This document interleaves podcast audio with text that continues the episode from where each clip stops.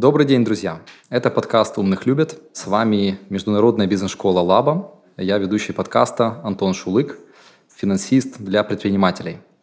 Сегодня у меня в гостях Дмитрий Деревицкий, основатель всем известной сети «Алло». Добрый день, Дмитрий. Добрый день, Антон. Предлагаю начать с того, чтобы немножко раскрыть историю «Алло».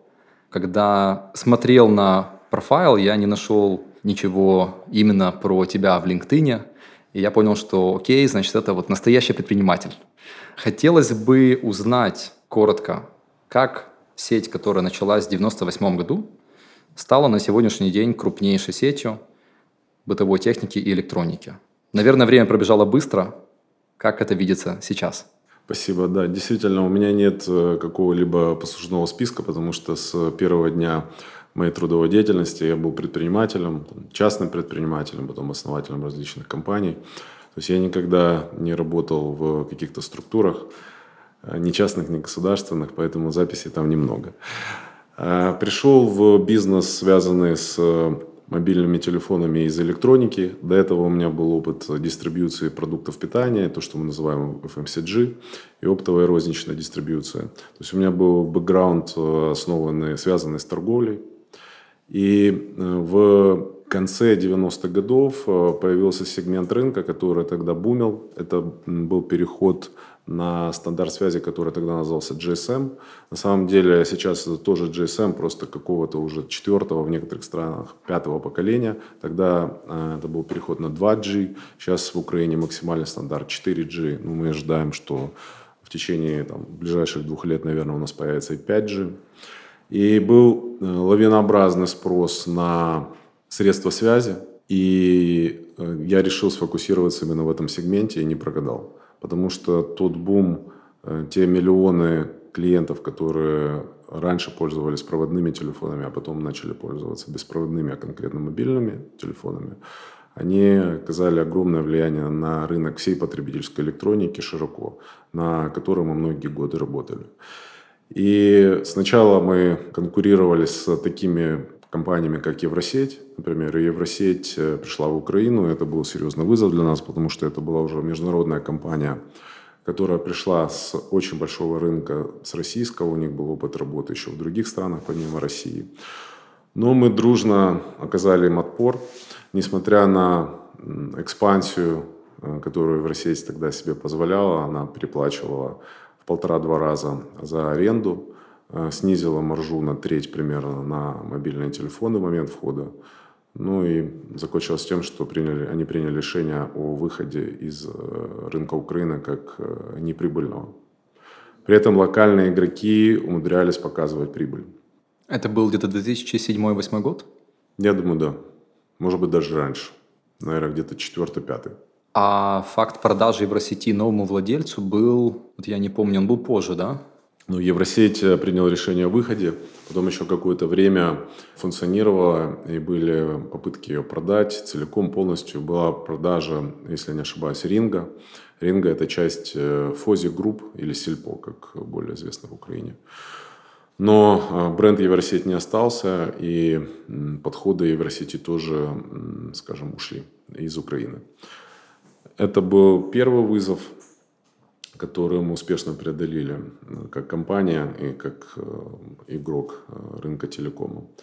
Потом, по мере развития онлайна, мы поняли, что мы видим Алло больше, чем продавца смартфонов, уже в тот момент смартфонов, и начали активно предлагать в онлайне бытовую технику, другую потребительскую электронику, такую как телевизоры и так далее и начали расширять бренд Алло до э, всей зоны потребительской электроники. И на каком-то этапе мы поняли, что мы видим бренд Алло еще больше, чем потребительская электроника. Начали добавлять туда много товаров различных, спорт, туризм, сад, огород и так далее. На сегодняшний момент на сайте Алло доступно к продаже 2 э, миллиона с четвертью товаров, которые можно купить, они есть в наличии. И мы считаем себя э, мультимаркетом, то есть э, тем местом, где можно купить все. И вот э, та сеть магазинов, которая сегодня работает в Украине, она одновременно является точками выдачи, наподобие новой почты, только с глубокой консультацией и с другими функциями, которые свойственны розничным магазинам, кредитованием и так далее. Можно ли так очень упрощенно сказать, что есть игроки, традиционные игроки гипермаркеты бытовой электроники, они были сильны в офлайне, но я так понимаю, что в онлайне они прям суперсильными не стали, с исключением там, возможно, комфи. И были ребята, скажем, помоложе, да, вот Алло, Цитрус, которые занимались изначально электроникой и пришли в бытовую электронику. И, грубо говоря, когда онлайн стал побеждать офлайн, вы вышли на первые позиции, и, а вы, в отличие от Цитруса, сделали более широкий ассортимент. И за счет этого вы как бы вы взяли и одну часть, и вторую часть бизнеса, объединили ее под онлайном, сделали офлайн для выдачи товаров – можно ли так сформулировать? Да, примерно так и было. Э, получается, что сайт, которого больше количество позиций, различных товарных позиций, единиц товара, карточек товара, он генерит больше органического трафика. И автоматически, когда клиент ищет, например, какой-либо товар, его лучше индексирует Google и выдает выше результаты поиска в поиске Google. И происходит такой кумулятивный эффект. Чем в большем количестве категорий ты представлен, чем больше у тебя количество карточек товара, и они класснее наполнены, тем э, лучше тебя, лучше, лучше тебя выдают даже по твоим классическим товарам, таких как смартфоны или телевизоры. И тут, возможно, те, кто нас слушает, подумают, окей, все, надо делать много-много позиций. Какая отрицательная сторона большого ассортимента? То есть почему не могут маленькие интернет-магазины взять и повторить это? Отрицательная сторона – это отсутствие фокуса и огромные инвестиции, которые нужны для того, чтобы поддерживать операционно а, то количество категорий, которые вы открываете.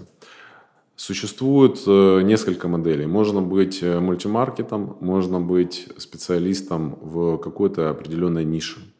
И обе модели работают, но нужны сильные точки дифференциации. Для того, чтобы быть специалистом в какой-то нише, вы должны предлагать какой-то уникальный продукт или сервис, который условно нельзя купить в другом месте – или этот продукт можно купить в другом месте, но нельзя купить инсталляцию или что-либо другое, какой-либо сервис, который очень уникальный. И тут надо крепко думать. Вероятен средний еще путь. Это развитие собственного сайта специализированного и размещение своих товарных позициях на торговых площадках. То, что мы называем marketplace. Это получится комбинированный вариант, когда часть клиентов приходит через ваш сайт, Часть клиентов приходит через партнерский сайт, где э, вы являетесь партнером маркетплейса онлайн. Вот я понимаю, что последняя модель хорошо вписывается в стратегию производителя. Например, возьмем школьных досок или офисного какого-то оборудования. У них может быть свой сайт, который дает прямые продажи. И, допустим, они продаются еще у вас. Вот я, кстати, через ваш маркетплейс покупал доску в офис. И тогда как бы он и там, и там представлен, и, в общем-то, и свой бренд развивает, и продажи увеличивает, так? Производитель, либо какой-то импортер определенной группы товаров. Я знаю, что у нас успешно э, размещаются там продавцы шин. Угу. Вот. Они, у них есть дистрибьюция, у них есть права на определенные марки, и они хорошо продают и через свой сайт, и продаются через э, партнерские сайты. Конечно, нет универсального пути или единого пути, который является правильным, и каждая компания должна искать э, для себя э, свой путь, но в бизнесе не существует черного и белого. Каждый путь может быть верен, но главное это нужно доказать. Главное нужно доказать это на деле в виде выручки, в виде там, положительной прибыли и так далее.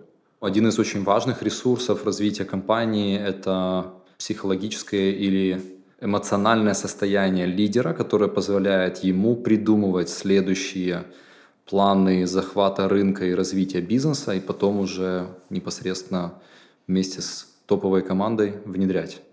Где-то мне попалась давно а, научная статья, а, которая была описана, за сколько дней и недель распространяется плохое настроение а, лидера компании на всю компанию. То есть это целый процесс. Да. Если у тебя долгое время плохое настроение, то через X недель у фронт менеджера, который встречает людей где-то на линии обслуживания, у него тоже будет плохое настроение.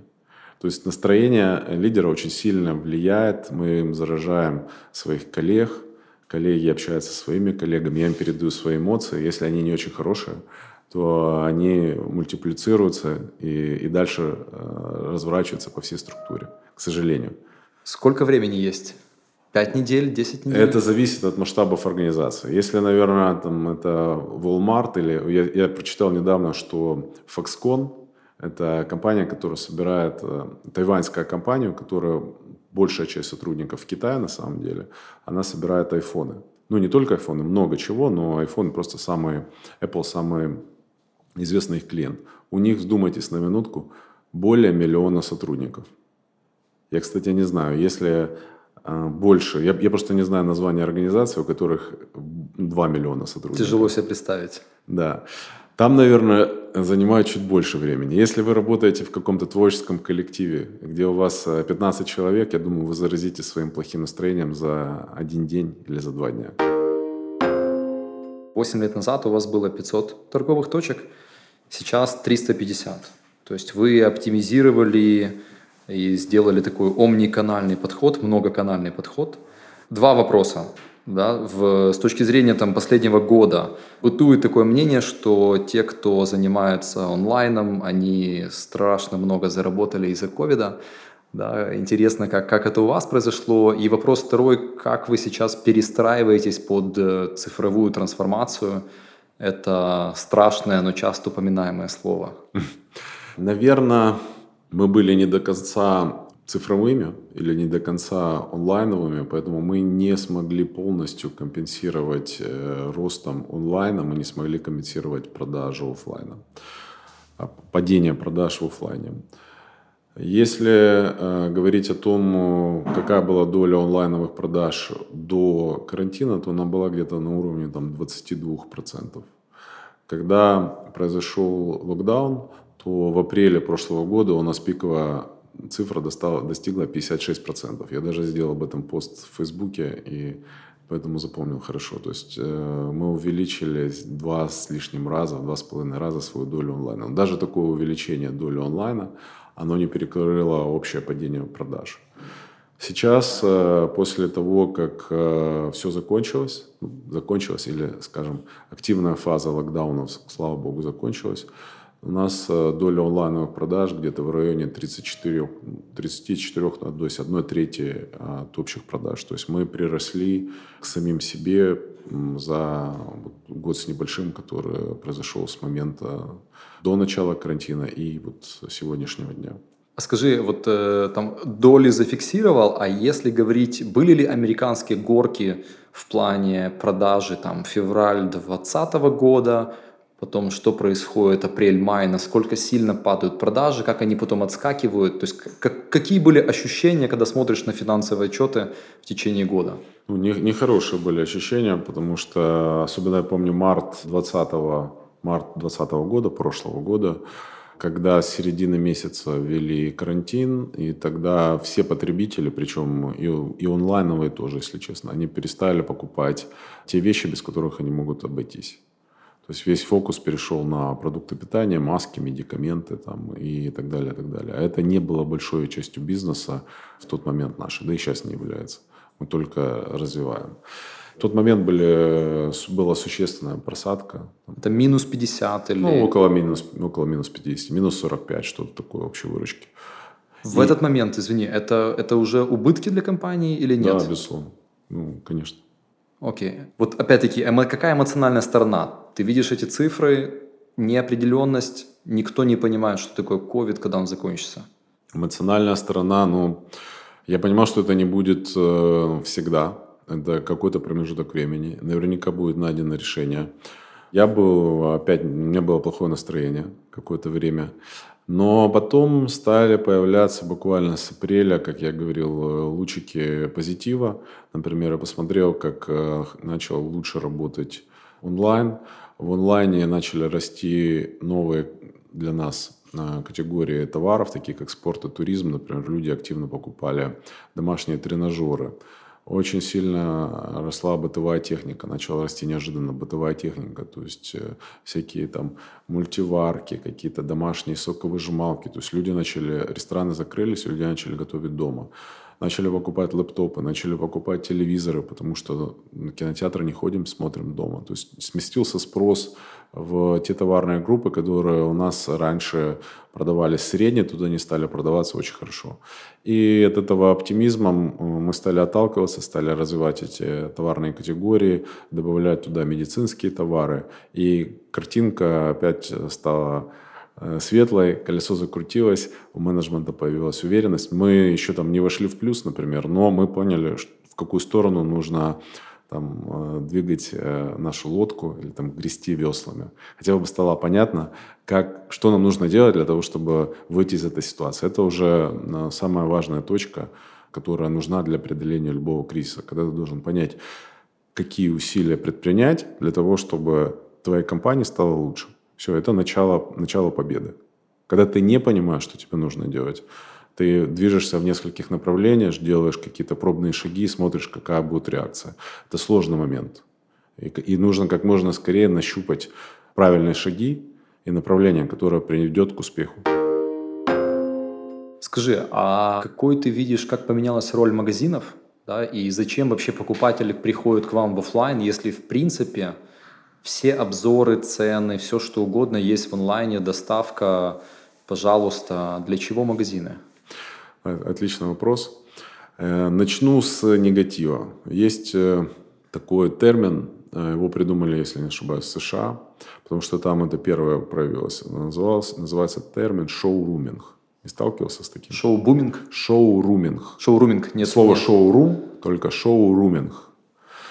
А, о чем идет речь? Когда а, покупатель приходит в какую-либо сеть, например, выбирает рубашку, она ему нравится, он фотографирует или сканирует штрих-код, или фотографирует там, бренд да, и, и да. размер, и тут же из магазина или уходит домой, заказывает его онлайн на 5 долларов дешевле, условно. Да. да.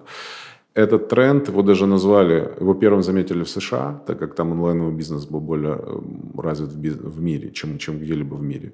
Это была причина, почему многие ритейлеры стали перестраиваться в мультиканальную модель и так далее, и так далее. Ну, то есть в том числе клиенты ходят за шоурумингом для того, чтобы они хотят просто посмотреть и выбрать, что им нравится. Во вторую очередь существует масса сервисов и удовольствий, которые может принести магазин. Приведу сейчас простой пример. Э, один из моих товарищей, он топ-менеджер в различных иностранных и крупных украинских компаниях. Он заказывает товар с э, доставкой Click and Collect в э, наш магазин. Товар – это большой дорогой телевизор Samsung. Зачем? Совершенно непонятная вещь. Оказывается, он почитал где-то в обзоре, что цвет белого может быть недостаточно белый, и нужно проверить, цвет белого, так как он его, этот телевизор планирует использовать как монитор для своего ноутбука. И он хочет, прежде чем заплатить деньги, он хочет протестировать, такой ли цвет белого, как он ожидает при подключении. То есть очень большой опыт получают клиенты, когда они физически трогают э, что-либо, они получают намного больше информации, потому что картинка, она может не отражать реальности, то есть какой материал, это пластик или это алюминий, он хрустит в руках или не хрустит. Про одежду э, это вообще отдельный разговор. То есть одежду хочется примерить, посмотреть, как она на тебя сядет. Достаточная длина, недостаточная длина. Как ты думаешь, в ближайшие пять лет насколько вырастет процент онлайна вот в электронике и в бытовой технике? Я думаю, что будет не меньше 50%. А может быть 90% или вряд ли? На в каком-то этапе, вероятно, да. Я думаю, что дальнейшее развитие магазинов электроники или, может быть, любых других магазинов, кроме продовольственных магазинов, она будет больше похожа на модель, которую показывает Apple. Если вы обратили внимание, то э, в Apple совсем не обязательно делать сделку. Если, если э, клиент пришел в Apple, то его никто не пушит. Да. Э, пожалуйста, протестируй, посмотри, как это работает, можешь э, поиграться, можешь подойти к ноутбуку, там, отправить имейл, ну, никто не скажет никаких замечаний, только помогут тебе это все организовать. Потому что магазин будет являться своеобразной экспириенс-зоной, в которой клиенты будут знакомиться с товарами, с экосистемой, как соединяются все вот кондиционер, пылесос, кофемашина, как она соединяется со смартфоном, как это все работает. А, например, я никогда не знал, что такое умная кофемашина. Вот я узнал несколько лет назад, оказывается, что умная кофемашина, ты можешь температуру немножко отрегулировать, э, подача жидкости, можешь крепость кофе, ну, это понятно, и э, количество воды. И не там не эспрессо и американо, а ты можешь по процентам установить. Ну, я хочу две трети стакана. Взял две трети да, стакана, да, да, и оно да. налила. То есть кажется, что это сложно. На самом деле это просто аппликация, ты в нее заходишь и рукой делаешь несколько э, манипуляций, посылаешь сигнал приготовить тебе чашку кофе. И чашка кофе изготавливается именно так, как ты хочешь. Или как работает робот-пылесос. То есть какая-то, какой-то стол, на котором, на котором можно что-то покрошить, и потом нажать кнопку робота-пылесоса, он проедет и все вытрет это. И будет чисто. То есть магазины электроники, в частности, не только, они будут превращаться в такие experience-зоны, где можно знакомиться, протестировать, покайфовать, может поиграть в PlayStation, виртуальную реальность, там, посражаться с зомби, просто почувствовать, что это такое. А потом уйти и, и принять решение позже о том, что я хочу купить это. И, и купить, если ты хороший ритейлер – если ты хороший ритейлер, то, скорее всего, покупка произойдет у тебя, потому что ты находишься в удобном месте, раз к тебе пришел клиент за этим опытом, за опытом потребительским, для, для того, чтобы протестить. Э, значит, ты там достаточно хороший бренд для того, что тебе доверяют. И, скорее всего, вторая часть магазина, она будет посвящена э, именно выдаче товаров, тех заказов, которые, то, что мы называем click and collect. То есть клик у себя дома, collect в магазине. У украинцев очень странная, назовем так, привычка сложилась э, онлайн-шоппинга. Она, а профайл поведения украинцев, он очень сильно отличается от европейца или американца или там развитых стран. В Америке, если вы делаете любую онлайн-покупку, и в конце вы не вводите карту, то вашего заказа не существует. Ни одна компания в США, ну, я не знаю такой компании, в Германии, в Великобритании, не будет обрабатывать ваш заказ – не будет его паковать, отправлять в какой-то там распределительный центр и посылать курьера к вам домой. Никто не будет этого делать, пока не введете свою карту. Украинцы мыслят по-другому. Они заказывают товар и хотят прийти его посмотреть, и после этого принять решение платят они или не платят.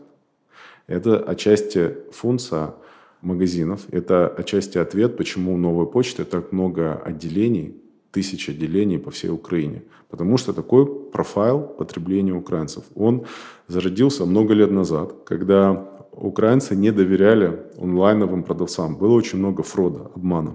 Мы приняли решение, как нация, мы будем платить потом, postpaid. Вы мне привезите товар, я его посмотрю, распакую, и если он мне понравится, если у меня в тот момент будут деньги, я заплачу. Вот такая модель бизнеса, она тоже требуют определенных офлайновых точек присутствия, которыми могли, могут быть и будут э, вот эти вот шоурумы, то есть шоурумы это шоурумы или experience-зоны, о которых я говорил на примере Apple, это одна часть э, магазина будущего, а вторая часть это комфортная выдача э, тех заказов, которые произошли в этой компании. Смотри, а вот такой вопрос. Apple все-таки производитель, и он через свои магазины продвигает свои новинки, рассказывает о товаре. Вы не производитель, вы продаете товар, который делают другие. Можно ли предположить, что когда-то вы будете оказывать сервис производителям, делая для них отдельные уголки, забрендированные под них, которые заменят им открытие своих точек? Это по факту уже происходит э, во всех э, крупных э, магазинах Алло и не только Алло.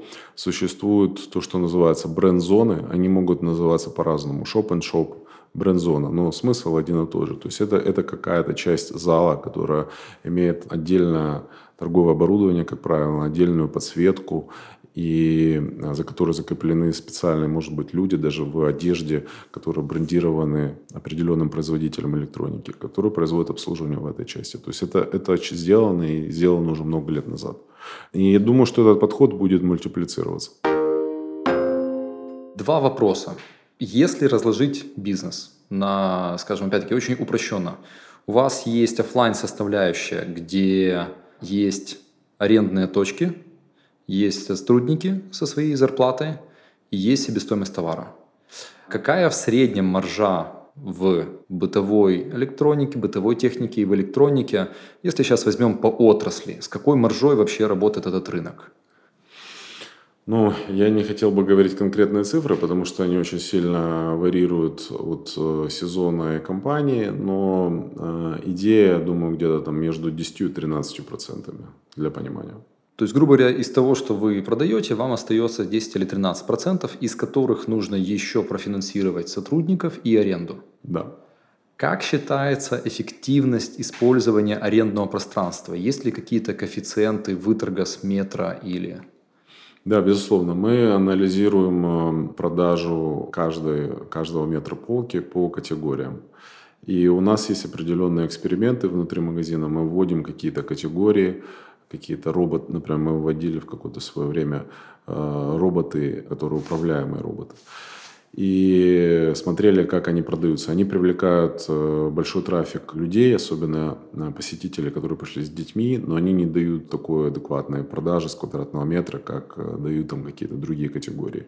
И мы постоянно принимаем управленческое решение, у которого нет прямой формулы.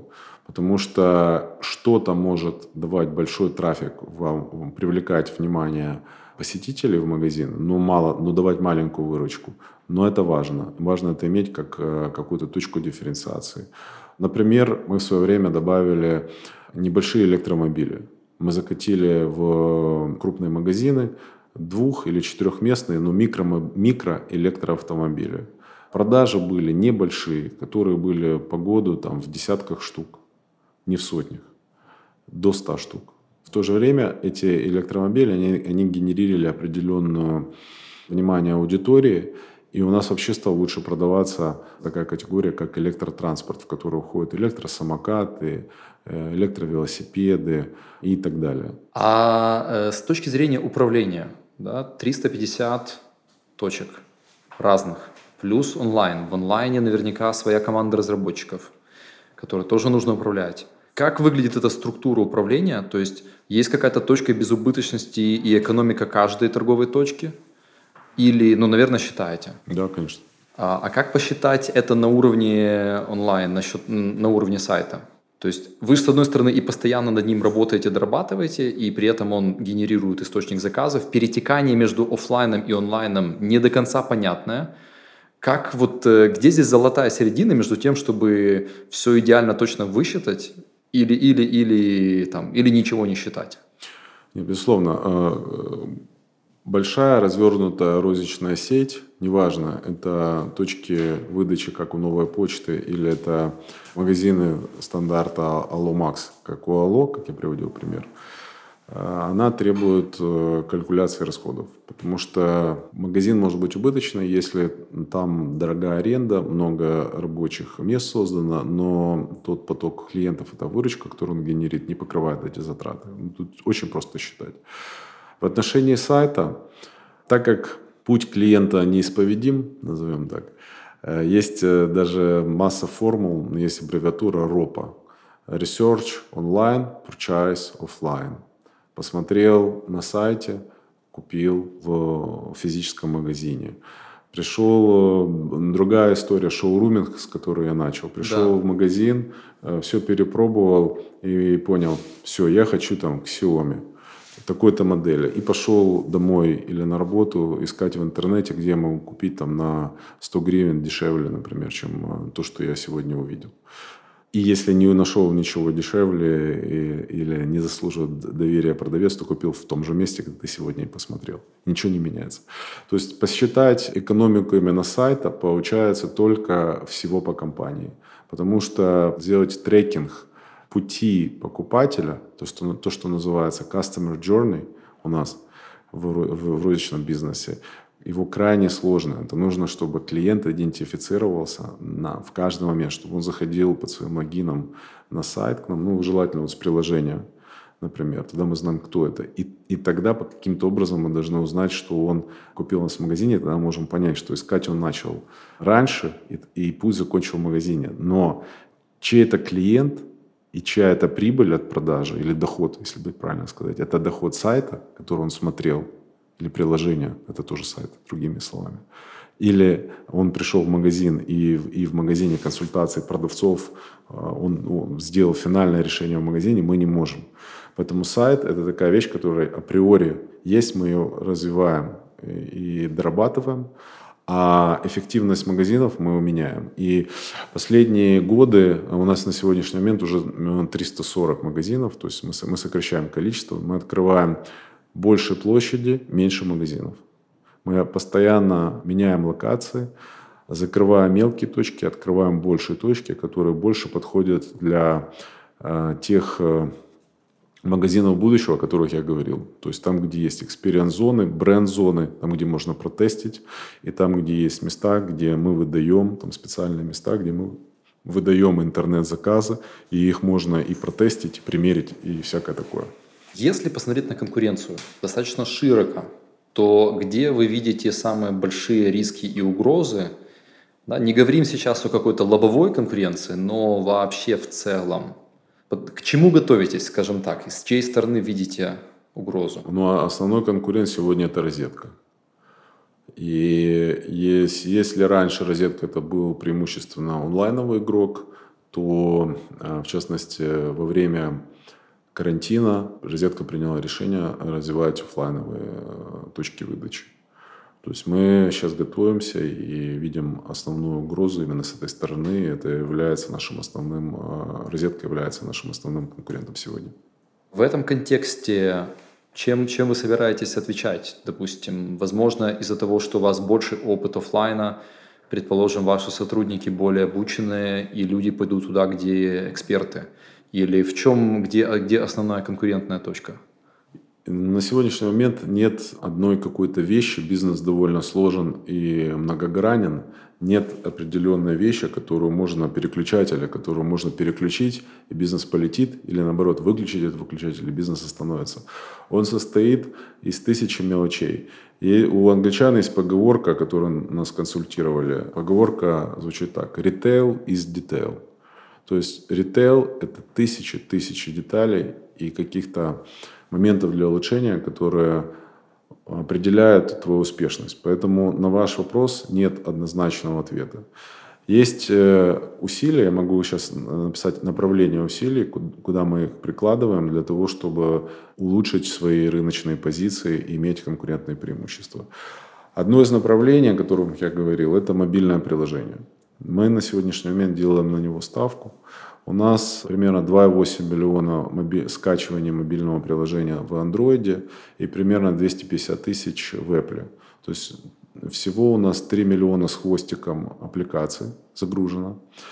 Я проверил перед нашей встречей, то есть у нас происходит где-то 18-19, 18%, если быть точным, с начала года, 18% в штуках заказов и 19% в деньгах. То есть до 20% заказов сегодня идет через мобильное приложение. Это для нас огромный источник информации о клиентах, о том, мы, мы понимаем, кто этот клиент, мы понимаем э, его профайл. И это помогает нам сделать более точную маркетинговую рассылку.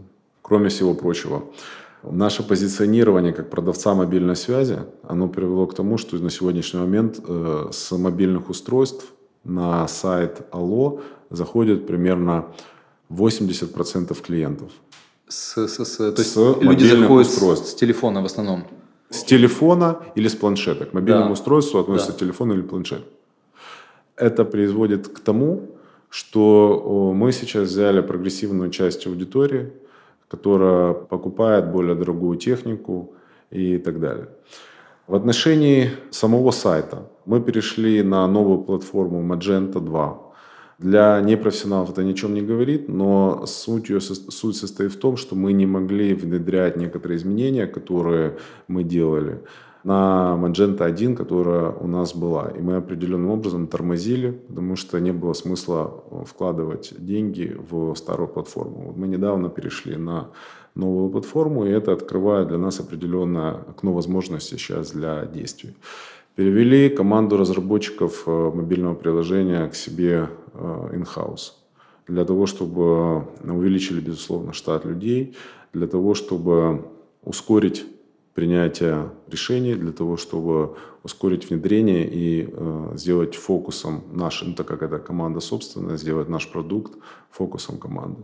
Сейчас мы будем, мы готовим э, улучшение в программе лояльности, которая должна ее сделать более э, честной и прозрачной. Потому что существующая программа лояльности, на нее много нареканий, и мы ее уже у себя называем там, программа нелояльности. Но скоро, скоро будет э, анонс. И мы делаем массу изменений, которые связаны и с сайтом, и с внутренними процессами. Я понимаю, что для всех этих проектов нужна достаточно сильная команда. И вопрос, э, я помню, был э, пост, скажу, что на Дмитрия можно подписаться, Дмитрий Деревицкий в Фейсбуке.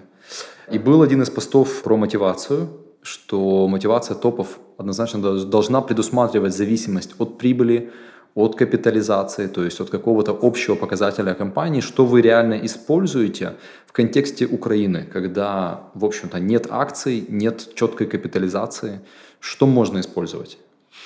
Ну, фантазия безгранична. Можно использовать прибыль, о которой я говорил, можно использовать долю рынка, можно использовать выручку. А если проект новый, то можно описать этот проект и описать критерии запуска данного проекта в промышленную эксплуатацию и замотивировать команду и, менеджера проекта на то, чтобы этот проект вошел в коммерческую эксплуатацию, чтобы просто запустить, столкнуть с мертвой точки. И после того, как этот проект будет запущен, тогда уже можно будет говорить о каких-то других KPI, которые существуют.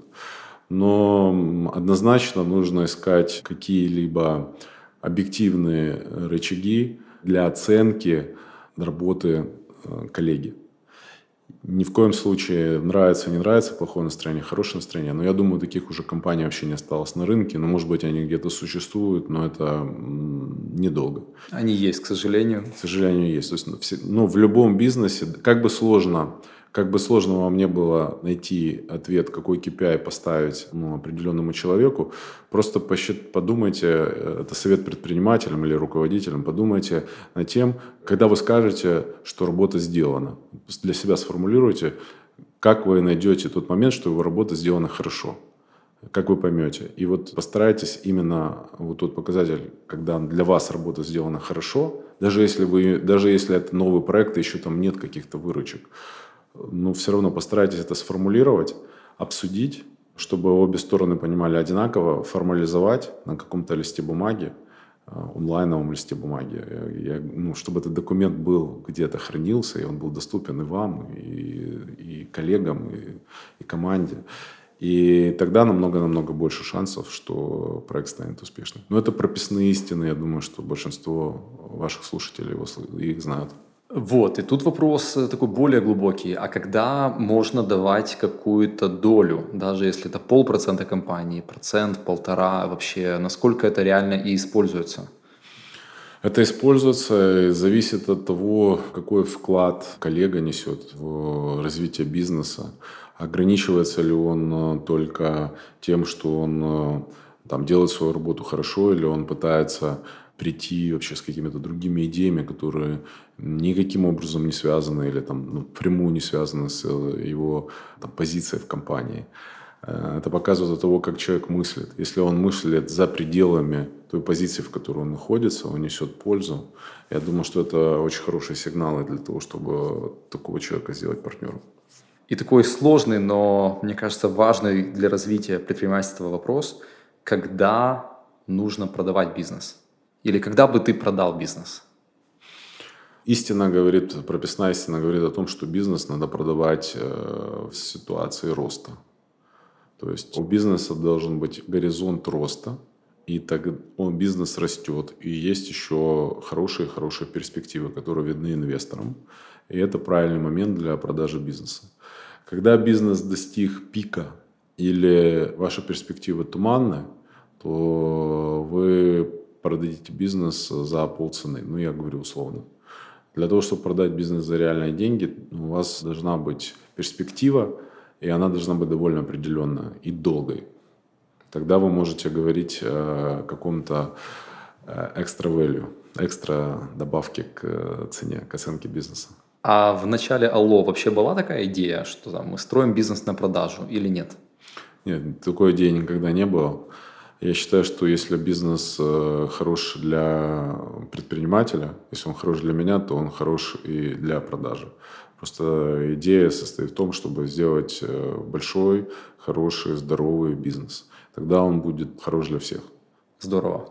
И такой вопрос, который я где-то, наверное, его следует вначале задавать, но если взять объем рынка, на котором вы играете, это Украина, правильно, бытовая электроника, бытовая техника, электроника, сколько это, какая это вообще сумма годов, ну, годовых продаж этого всего сегмента?